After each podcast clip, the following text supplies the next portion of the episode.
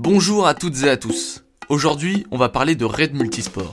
Et pour ça, on a rendez-vous avec Sophie, championne de France 2015, et avec Maëlle, sa fille, troisième des championnats de France jeunes 2020.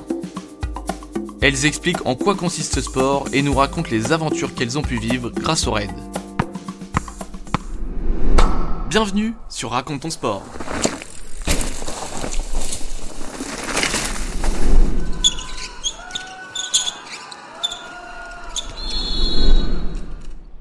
J'ai découvert le raid par hasard. Un dimanche, euh, une copine m'a appelé. Je devais euh, remplacer une de ses coéquipières euh, absente. Et du coup, elle m'a dit Est-ce que ça te botte d'aller faire un raid, un enchaînement VTT, course d'orientation, kayak avec moi? Je lui dit Bah, allez, banco, c'est parti. Et donc, on s'est lancé dans l'aventure. C'était sur la côte d'Albâtre. Alors, moi, j'ai découvert le raid d'abord par la course d'orientation. Donc, comme maman faisait du raid, etc mais j'accrochais pas trop aux épreuves de VTT. Et euh, après, au fur et à mesure, avec euh, notamment l'UNSS du lycée, etc., ça forme euh, un bon petit groupe et je me suis laissée embarquer dans les sorties VTT. Et finalement, bah, j'ai fini par faire du raid aussi en compétition et en loisir. Alors la plupart du temps, quand on fait du raid, alors il y a les incontournables, le VTT, la course d'orientation, le kayak. Là, ils sont quasiment tous omniprésents sur chacun des raids. Et puis après, en fonction euh, bah, des sensibilités des organisateurs ou alors euh, du spot sur lequel a lieu le raid, eh ben, on va avoir euh, de la spéléo, de l'escalade, il peut y avoir de la via ferrata, il y a aussi du tir à l'arc, de la sarbacane, bref, du roller aussi, donc ça c'est un petit peu l'épreuve que je redoute. Mais du coup, voilà, c'est des épreuves sur lesquelles on n'est pas forcément hyper préparé, parce qu'on on est surtout en VTT, course à pied et kayak. Mais bon, du coup, ça permet de bien rigoler et, de se confronter à d'autres sensations. Alors, la plupart du temps, donc les épreuves de raid, comme euh, maman disait, c'est essentiellement en orientation. Euh, mais après, on a des, épreuves donc différentes qui ne se déroulent jamais de la même manière. Donc, on peut avoir euh, une, course d'orientation avec une chasse à la balise, c'est-à-dire qu'il faut en un minimum de temps prendre le plus de balises possible, on a un temps limité. Ou alors euh, c'est euh, on a 10 balises et là il faut donc mettre le moins de temps possible. Et ça c'est sur toutes les épreuves. Ça peut être sur le kayak, le VTT, la course d'orientation.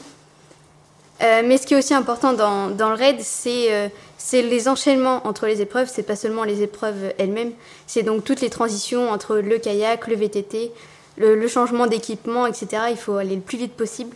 Et euh, nous, nos coachs, ils sont intransigeants sur les transitions. Donc, euh, c'est un peu euh, le point fort du club. C'est ça. Donc, les jeunes, ils ont le casque du début à la fin, par exemple, comme ça, on perd pas de temps. Et parce que ça fait partie, quand même, ça reste un sport un peu stratégique. Alors, certes, il faut quand même être physiquement hyper préparé. Mais à côté de ça, il y a tous les petits détails de préparation de matériel, d'organisation euh, au sein de l'équipe, euh, après de choix d'aller chercher ou non certaines balises, puisqu'il y a des balises qui sont ce qu'on appelle rentables ou non, qui rapportent un certain nombre de points ou de bonus de temps. Mais si on met plus de temps à aller les chercher ou exemple une balise qui vaut une heure, si on a mis 55 euh, minutes à aller la récupérer, finalement on a gagné que 5 minutes. Est-ce que sur l'effort que l'on a consenti, ça valait vraiment le coup d'aller la chercher? Donc euh, voilà, il y a un petit côté effectivement euh, stratégie qui est plus ou moins présente en fonction des raids.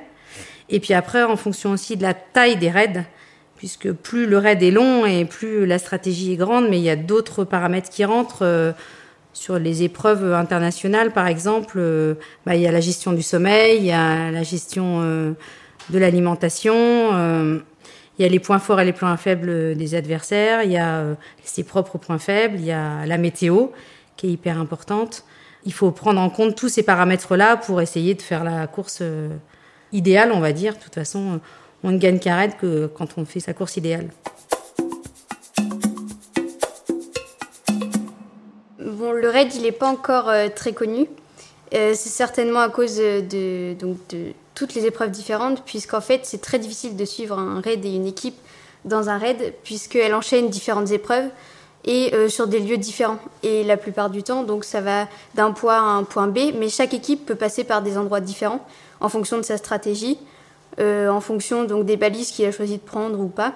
Même s'il y a des balises obligatoires, elles sont souvent perdues en pleine forêt, donc bon pour les médias etc c'est pas facile de, de suivre. même si maintenant il y a des trackers bah, pour la sécurité des équipes et puis pour essayer de suivre nous, quand, quand, maman est part faire un raid, on la suit euh, depuis l'ordinateur, etc.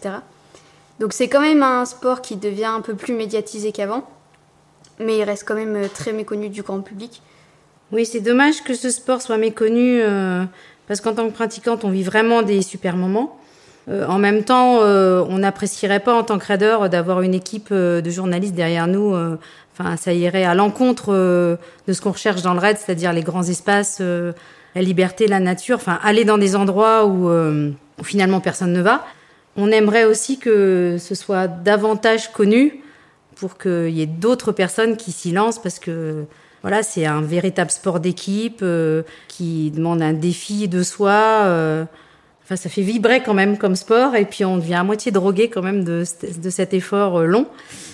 Donc moi j'ai des souvenirs J'en ai pas qu'un seul, je pense que j'ai quasiment un souvenir par raid.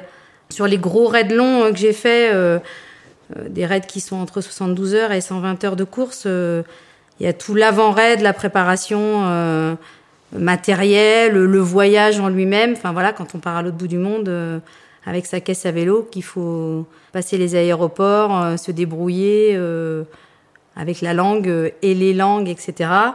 Il y a euh, évidemment le raid en lui-même, euh, pendant lequel on découvre des espaces extraordinaires, on rencontre d'autres équipes.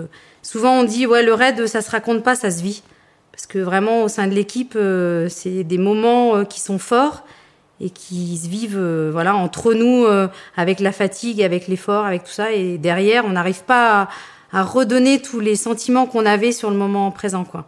Et puis l'après-raid, bah c'est voilà, on franchit l'arche, on boit la bière et et on mange ensemble. Et ça euh, c'est trop bien aussi. Donc euh, puis sa chambre euh, parce qu'on s'est rencontrés à un moment donné sur une course on a vu que l'autre était dans le mal. Donc on le charrie un petit peu. Et puis ouais c'est un véritable sport d'équipe. Et du coup voilà après des souvenirs des anecdotes ouais on s'endort sur un vélo. Ouais moi ça m'est arrivé. On est en train de rouler. Je pensais pas qu'on pouvait s'endormir sur un vélo mais oui. Donc là on prend une grosse gamelle. On a très peur. D'autres souvenirs, on est perdu, on sait plus où on est sur la carte et il n'y a pas le choix, il faut y aller euh, plein sud euh, et on pousse les vélos pendant des heures et on sait plus trop où on est. Et, en fait à la fin on dit euh, et quand est-ce qu'on y retourne quoi? Alors moi j'ai pas des souvenirs comme ça sur des corraides parce que bah, je j'ai pas encore l'âge pour faire des corraides et pas encore l'expérience. Mais tout ce que maman dit, ça fait rêver et ça donne envie de continuer le raid. Et en même temps, euh, c'est sûr que le, raid, donc moi, c'est plutôt des raids courts. Donc c'est en équipe de deux. Donc on a déjà une cohésion d'équipe. Donc ça, c'est vraiment super. Mais on n'a pas euh, des équipes de quatre euh, comme avec les, les, raids adultes. Et mon meilleur souvenir, c'est en dehors de la compétition, ça va être pareil, l'avant-raid, l'après-raid. Je pense au championnat de France jeune où on s'est tous retrouvés avant. on a passé 3-4 jours tous ensemble. Donc là, ça fait des sorties vélo avant, euh, on regarde un peu euh, le terrain, etc. On fait euh, des, petits repas ensemble. et l'ambiance entre les gens du club, c'est vraiment super sympa. Ça rigole, etc. Puis après, il y a la pression du raid. Et les meilleurs moments, c'est aussi quand on a terminé parce qu'on est content d'avoir fini. Puis les 10 minutes qui suivent la fin du raid, on dit plus jamais on fera. Et puis à partir de 15 minutes, on dit on y retourne.